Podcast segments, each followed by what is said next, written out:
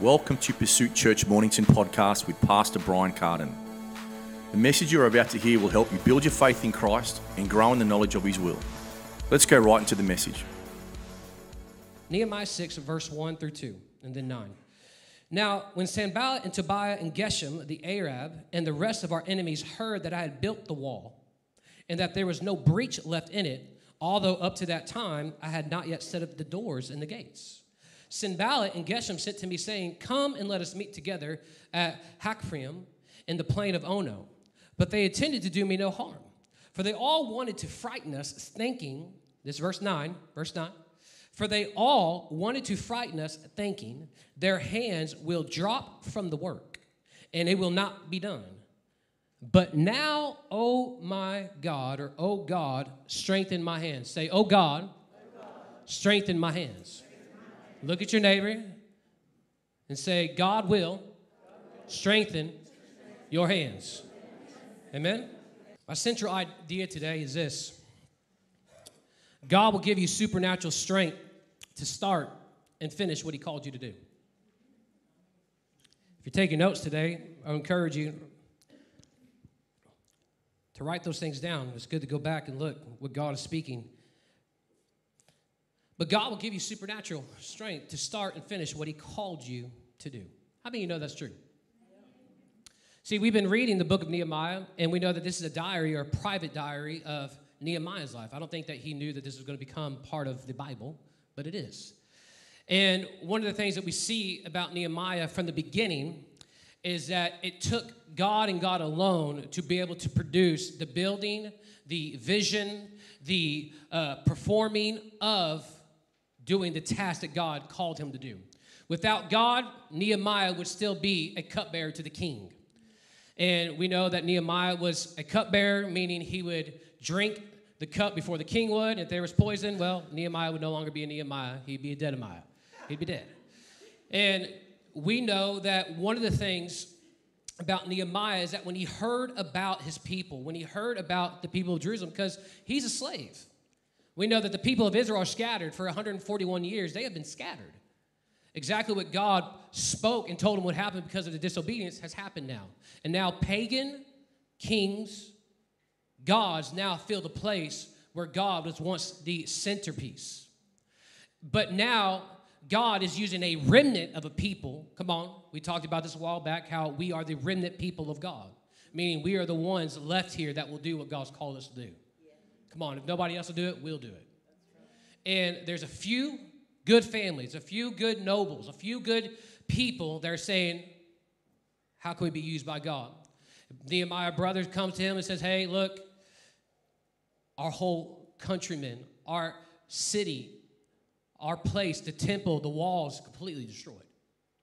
Nehemiah, with just a anger, but also a pain so deep, he led him to a place of fasting and praying and seeking God.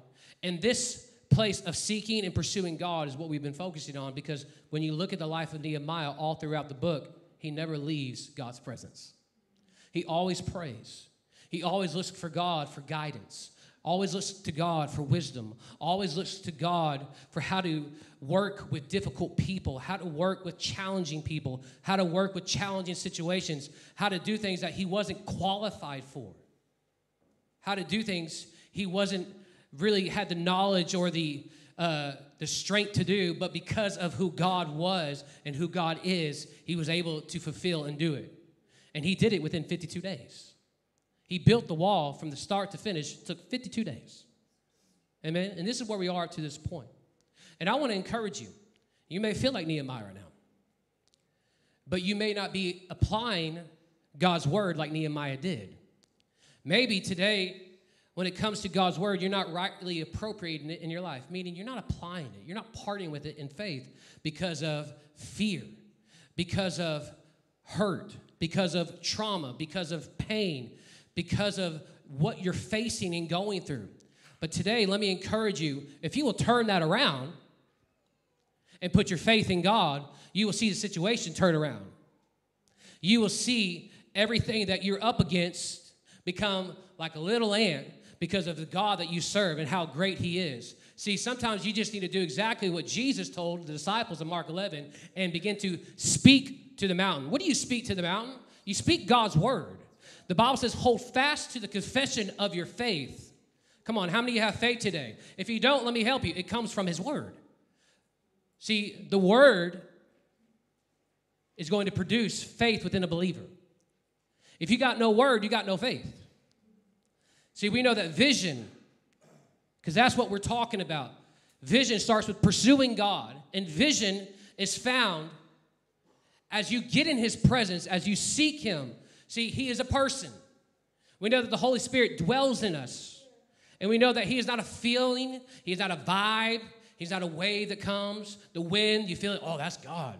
No, God is a person that dwells in you, and he will speak to you, lead you, train you, guide you, comfort you within your life. The Bible says greater is he that is in you, meaning the one that is in you, speaking of the Spirit of God, the Holy Ghost. He has many different names, the Holy Spirit, the Holy Ghost, the Spirit of truth, the Spirit of God, comforter, helper. Come on, the Holy Ghost, that is God in you. How many know that God dwells in you? So you can never say, God, where are you? He's right in you. He dwells in you. See, Nehemiah, let me help you. He didn't have what we have today. He didn't have it as good as we have it today. Do you know that? And Nehemiah accomplished what God called him to without the Holy Ghost in him. So how much more should we accomplish for God because God is in us today? Come on, we've been given a far better covenant with better promises today. Amen? Vision is founded in faith. We said vision comes from a place of belonging to him. Vision is strengthened when you belong to him, when you become a servant and you serve him with the right priorities in mind. Vision is going to cause you to take what is his and build it. Not just building your own life, but building what he's called you to build, and then that will build your life. Because ultimately your life is supposed to be centered around him. See, the life of a Christian is so much different than the life of an unbeliever. Yeah, they're building things. Skyscrapers, farming lands, houses, legacy, fame, and all that as soon as they die means absolutely nothing. Oh yeah, your name may be remembered, but there's no name greater than the name of Jesus. See, as a Christian, we know that serving God in this kingdom is completely different than the kingdom of darkness because we have been translated out of the kingdom of darkness. How many of you know that today? The Bible says that you've been translated out of the kingdom of darkness. First Corinthians. Go to there real quick. First Corinthians chapter three. Sorry, not First Corinthians. Colossians chapter one. Colossians chapter one. And go to verse fourteen. Actually, go to verse eleven. Let's start there. Let's kind of read a little bit. Verse eleven says, we also pray that you will be strengthened with all his glorious power so that you will have all the endurance. Say all the endurance. How many know that endurance comes from the power of God working in you? Without God in you, without you relying on his strength, you're not going to be able to endure life. See, some of you there are sitting wondering why life is so hard, why you are constantly being beaten up and you feel like you have no hope in life.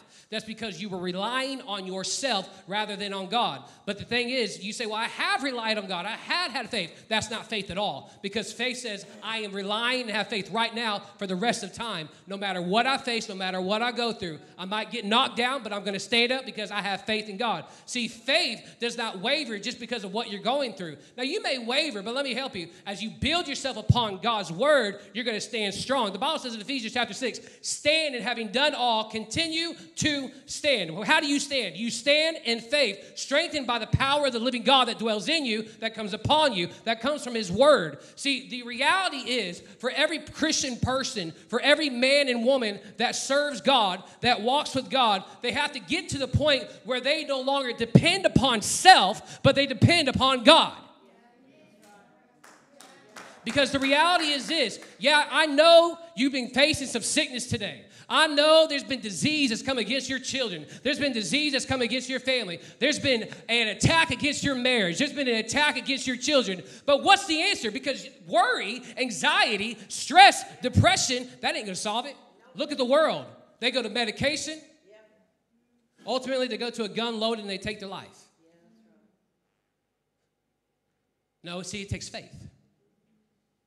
But see, and then we got the other people say, well, life's good. I don't really need God. And see, this is what I've noticed within this region, is that everyone has money, so money makes me secured. I don't need anything. I got money. I'm secured in who I am. Money buy, takes care of all my issues. And the reality is that's a false sense of security. No, that's the enemy lying to you and making you feel comfortable. See, if you're not a threat to the enemy, he ain't going to mess with you. And this is why a lot of Christians, it's difficult to have faith, because once you start having faith, the enemy always attacks you. Because everything that God creates, Satan, what does he do? Tries to destroy it. See, God's a creator. Satan, he's a counterfeiter. Of course he's going to oppose you. Look in the life of Nehemiah. We're in chapter six. You got three guys, Sanballat, Tobiah, and Geshem. They have been giving Nehemiah so much hardship.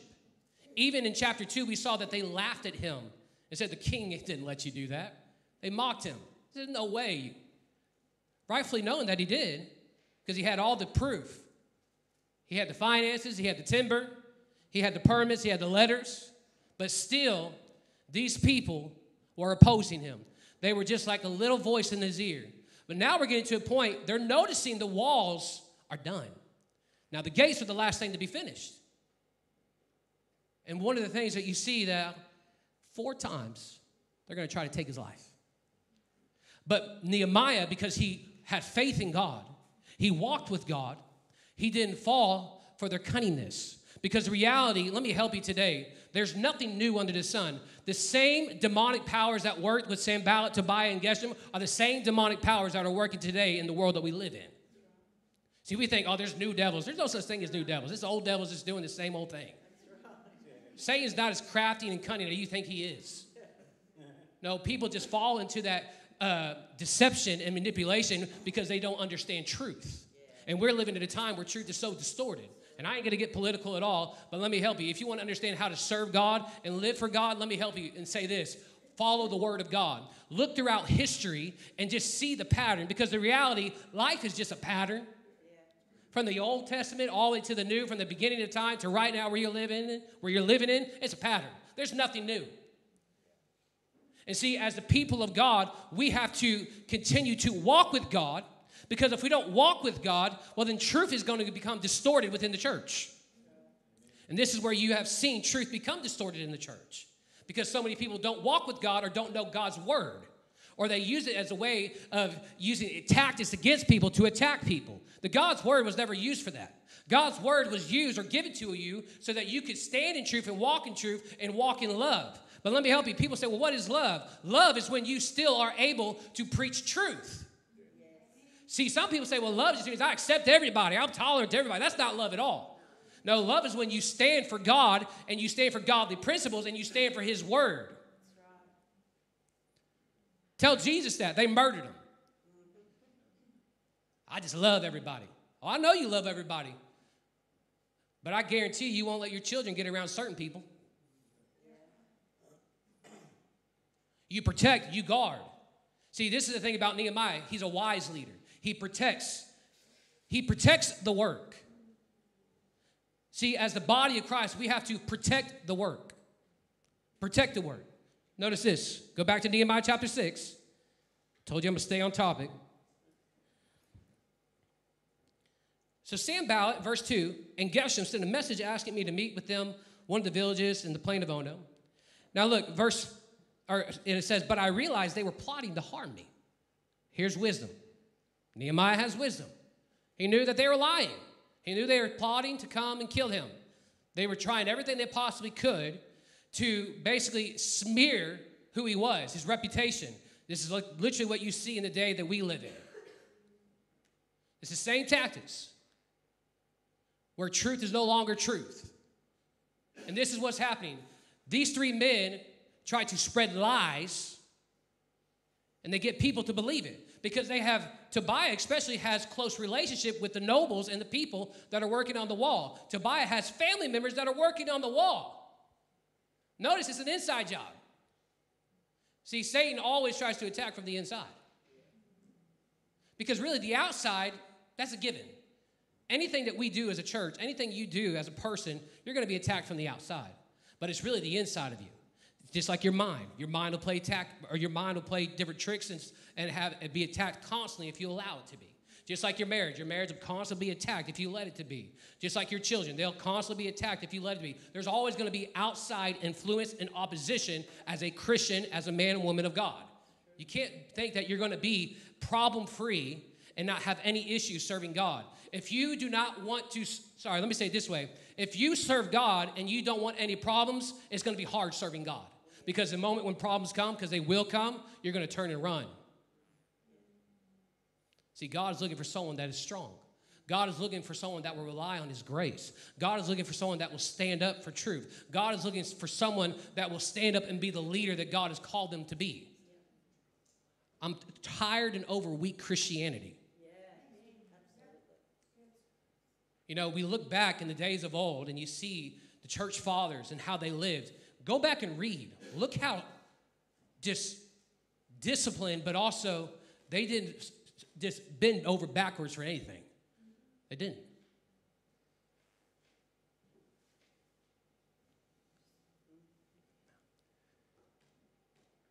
See, one of the things that we see about Nehemiah is he had wisdom.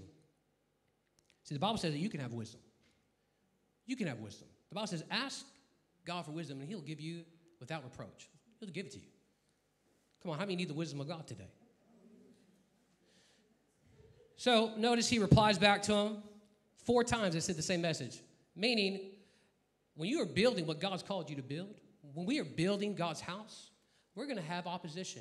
And it's going to come over and over to the point where you just get so annoyed of it. But let me help you. Stay focused. Stay planted. Stand firm. Because if you're having that so much opposition and attack, that means you're doing something right. That's right. That means you're doing exactly what God called you to do. Now, there might be seasons in your life where you don't have attack, where it is going well, and it, you know, everything's fine. But then there'll be seasons where you go through things like, man, what is going on? Maybe you're in a season like that, like life is, and maybe it's felt like that for years for you. Let me help you. Keep on pressing into God.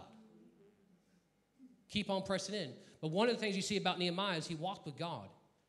See, when you begin to sin and when you allow those things and disobey God, that will cause the enemy to come in. And that's usually the issue is because of sin and walking in the flesh and walking after the things of the world where we get so easily tripped up. And this is what hinders our faith.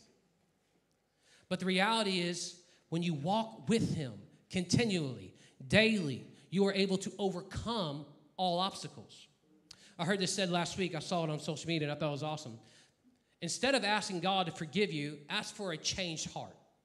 Yeah. Instead of saying, God, forgive me, forgive me, because how many times have you said, forgive me for the same thing you've done for the past thousand times? Maybe it's a new heart that you need. God, I need a new heart because the old one's not working. My old thinking's not working. Come on, how many need a new heart today?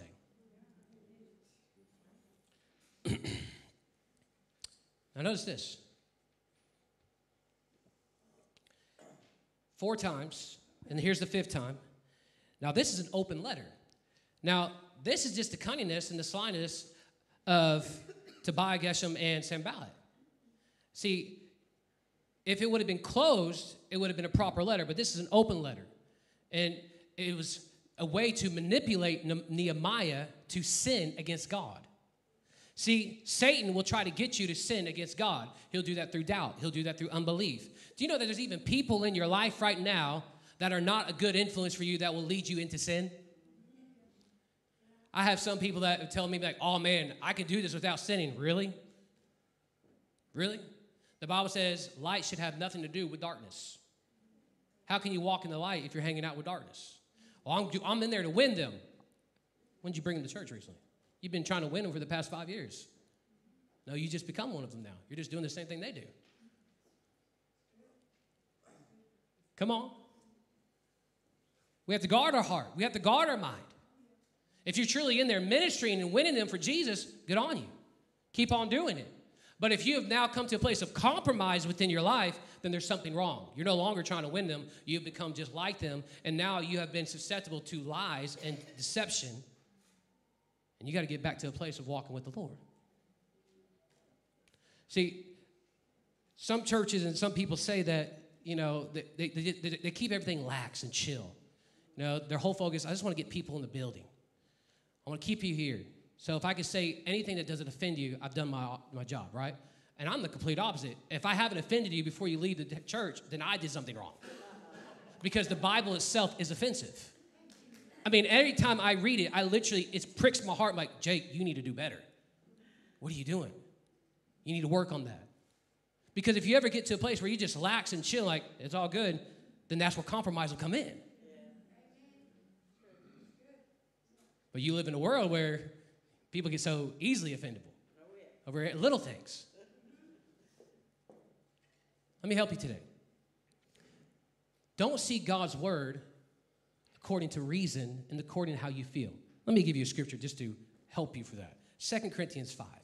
Second Corinthians five. And go to verse, y'all know Second Corinthians five seventeen. I know everyone can remember, just say it by heart. But let's go above that just for one moment. This is a good scripture for you.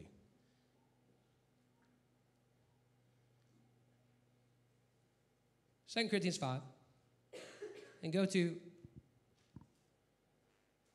verse fourteen. Either way, Christ's love controls us. Since we believe that Christ died for all, we also believe that we have all died to our old life. Christ's love controls you. Since you believe that Christ died for all, we also believe that we have all died to our old life. What are you talking about when it comes to an old life? Old life of sin, the old nature, the old man. Look at the wording.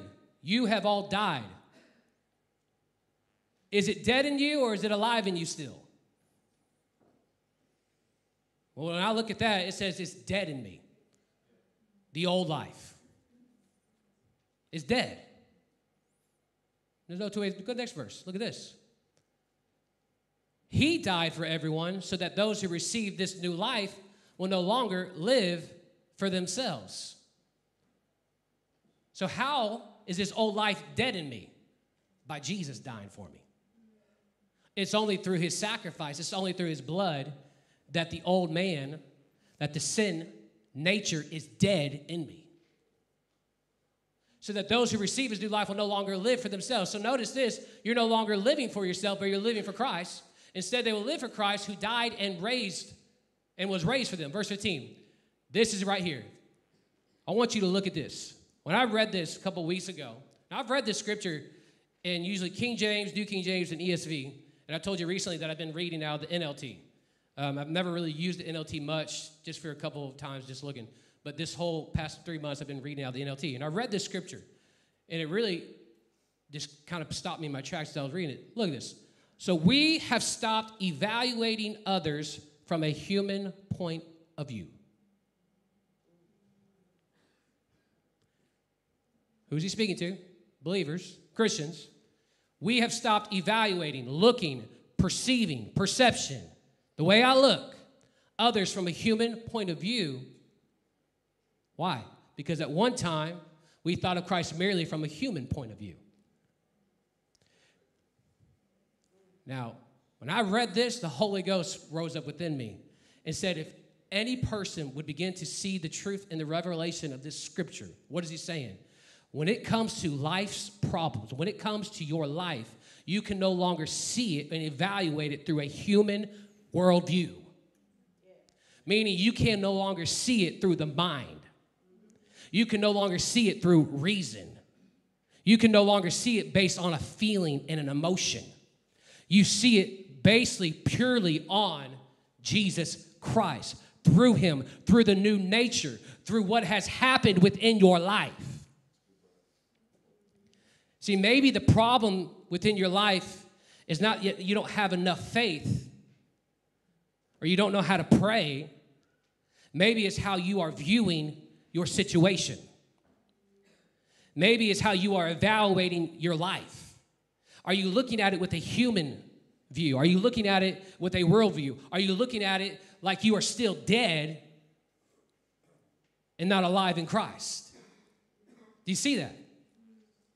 What would happen if you begin to see your life like you are in him, made alive in him? Come on, the Bible says that he is quick in those things that were dead. Come on, that's Ephesians chapter two. How many know you were once dead, but now you are alive through Christ? Well, you've been made alive together with Christ. What would happen if you begin to look at healing in your body rather than human view, but you begin to look at it through God's view, through his word? So what's the opposite of human view? What's the opposite of human reasoning? It's his word. You either believe it or you don't. Now listen to this. There is nothing you do for God that Satan will not come and try to attack. You believe for healing. Have you ever noticed you start praying for healing and you start feeling the symptoms a lot more sometimes? You ever notice you start praying over your marriage and then you just have a huge fight right after? You ever notice you're praying for direction and God to lead you in different areas and then the door shuts in your face? And our response is, why, God? We begin to get in doubt. We begin to get in unbelief. Meaning the enemy's attack has worked. If Nehemiah would have fell under this tactic and lie from these three gentlemen, I won't call them gentlemen, these three men, do you know that Nehemiah could have been killed? Or even worse, he could have been killed by the king. Because if you continue to read, I'm going to paraphrase it because we don't have enough time, that they wrote a letter saying that Nehemiah was trying to make himself the king. That he was trying to promote himself. He was building all this to basically cause a ruse and go against the king that said, hey, you can build this. And that's not what he was doing, not what he was doing at all. They tried to lie and say he was doing something when it wasn't the truth at all. And then they went a step ahead a little further and said they got a, a prophet. Now they used a man of God, and they paid him to prophesy that he should go into the temple because he said, God told me that you should go into the temple so you can hide from them from killing you. Nehemiah, being wise and not falling under to that prophet lying, because that's really all the guy was doing, because he was a paid hand, just like you see in John chapter ten, where there is a hireling, and he's just paid for the job, and it says that when the wolf comes, it scatters the sheep. This is why you see church people all scattered around the world, because they don't have a pastor. They don't have someone that will preach and teach them and equip them and speak the truth to them in love. No, they're just worried about their, their parsonage, their paycheck, their car. What's my allowance? That's not in me at all. I don't care. That'll never be in this house. See, if you come to a church and you experience that from another church, let me help you. You'll never experience that here. In the name of Jesus. Come on, we're going to keep our heart pure before the Lord. But this is what you see. You see a prophet that was hired, and he wasn't of God. They, isn't that funny? They try to use a spiritual person to attack Nehemiah, to get him on his side so that he would die. But Nehemiah, we know that in verse nine, he prays. It says, God, strengthen me. Strengthen me. See, you need strength to do God's will. Listen to this. There's nothing you do that God, or there's nothing that you do for God where Satan will not try to attack you. Now, strength, we know, comes from God. Strength comes from God. Let me give you just a couple of scriptures. A couple of scriptures just to reinforce that. First Corinthians chapter sixteen, verse thirteen through fourteen, and I'm almost done. Be watchful. Stand firm in the faith. Act like men. Man, I can just preach this to the men's conference, right? Act like men. Some people don't even know what a man is today. Be strong. What is a man? Strong. Firm in the faith. Watchful. Look at this. Be watchful. Stand firm in the faith. Act like men. Be strong. And this is a tough one. Let all you do be done in love. And this is where this part, because of the first part, well, I'm a man, I could be arrogant, prideful, and ah, no. That's just going to lead to a lot of issues. Even if there is people that revile against you, because the Bible even says in the Beatitudes that you will have persecution. People will revile you. They'll come against you. That's part of it. If they hated Jesus, guess what he said? If they hated me, they're going to hate you. But don't take that on as a form of pride. Well, I'm just walking, doing kingdom business. Ha! No. Give him my gun. Give him my flag. I'm standing for God and country. Now, there's some truth to that. But if it's done in pride and arrogance and not in love. See, what does truth do? What does love do? What does godly love do? It doesn't let your kids just hear whatever. It doesn't put your kids around an atmosphere where they're going to be taught different agendas and indoctrination. That's love. That's truth. See, you're living at a time where the enemy is attacking hard. And this is where the Christians, the body of Christ, has to stand and preach truth, but also as doing it in love. And I know that's hard because sometimes we get in the flesh. I get it. Sometimes we get frustrated, but let me help you. There is a godly frustration. You even see it with Nehemiah. He gets frustrated. There's a godly anger. Go back to chapter five, and you'll see it. He gets angry because the constant ridicule, the constant attack that he's going through. But one of the things that he never does, he never falls or compromises, and he always walks in a place of leadership. He always walks in a place of integrity. He always walks in a place of following after God.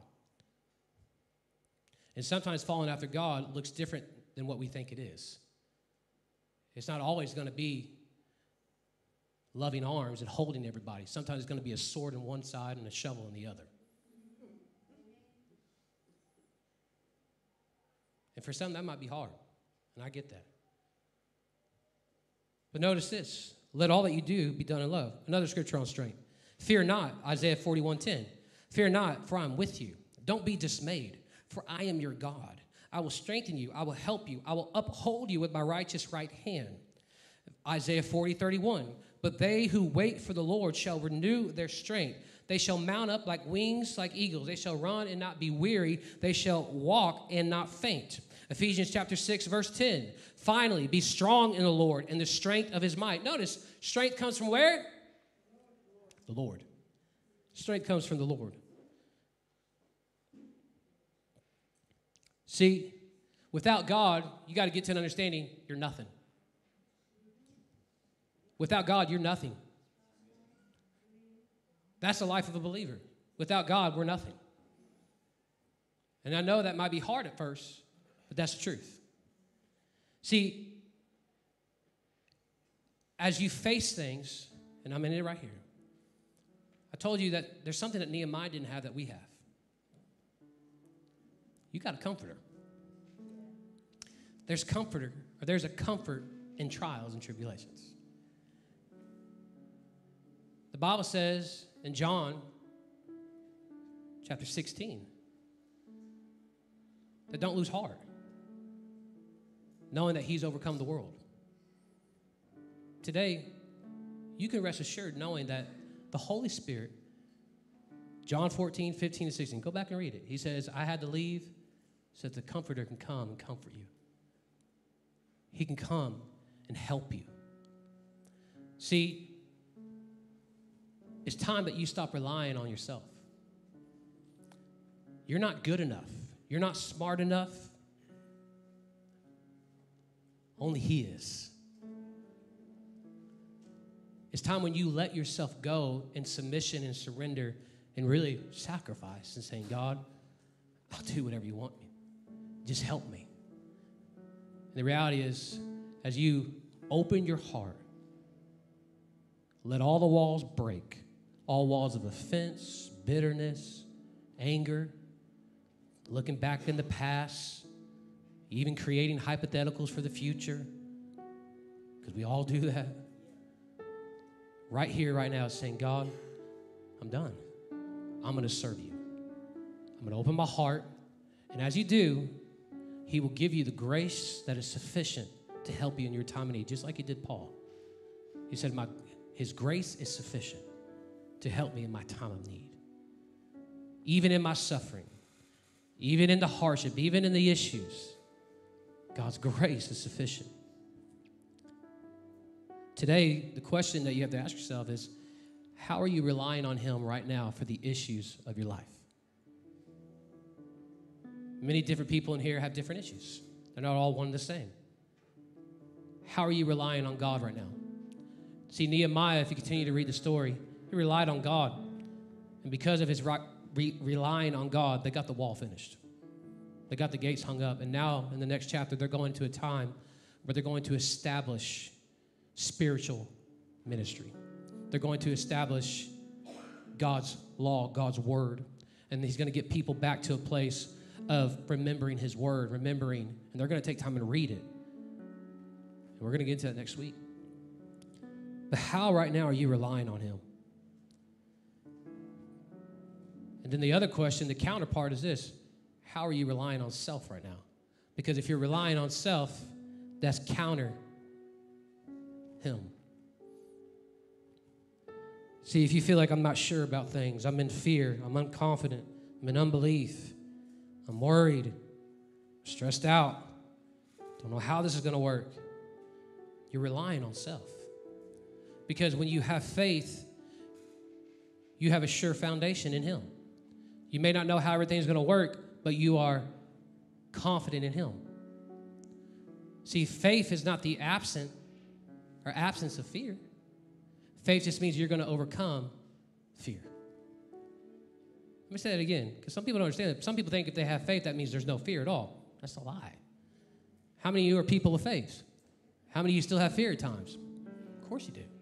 But what do you do when spirit? When, when really it's a spirit. When the spirit of fear comes, you rebuke it. You say, "Go." Come on. The Bible says that He's not giving you a spirit of fear. Think about that. He hasn't given you. So if you have fear, He didn't give it to you. The issue gave it to you. Your mind's lying to you. The feeling, the emotion. So what do you have to do? Fear, go. Holy Spirit, come. I mean, it's that simple. Fear, go. Come on, say fear, go. Holy Spirit, come. It's that easy. Because the Holy Spirit will comfort you. He will help you. Come on, the Bible says that He will give you power, love, and a sound mind. That's Second Timothy one seven. Power, love, and a sound mind. This is what happens when you come to God. This is what every Christian, and if you're not a Christian today, this is what you can have. That's the hope you can have in God. See, there's so many people today living it without Jesus. And the reality, there's a void. There's an emptiness, and they may not know it yet because they have security and other, other things. But the reality, the Bible says when they die, it means nothing. It's just a bunch of dust. It's vanity. It's vain.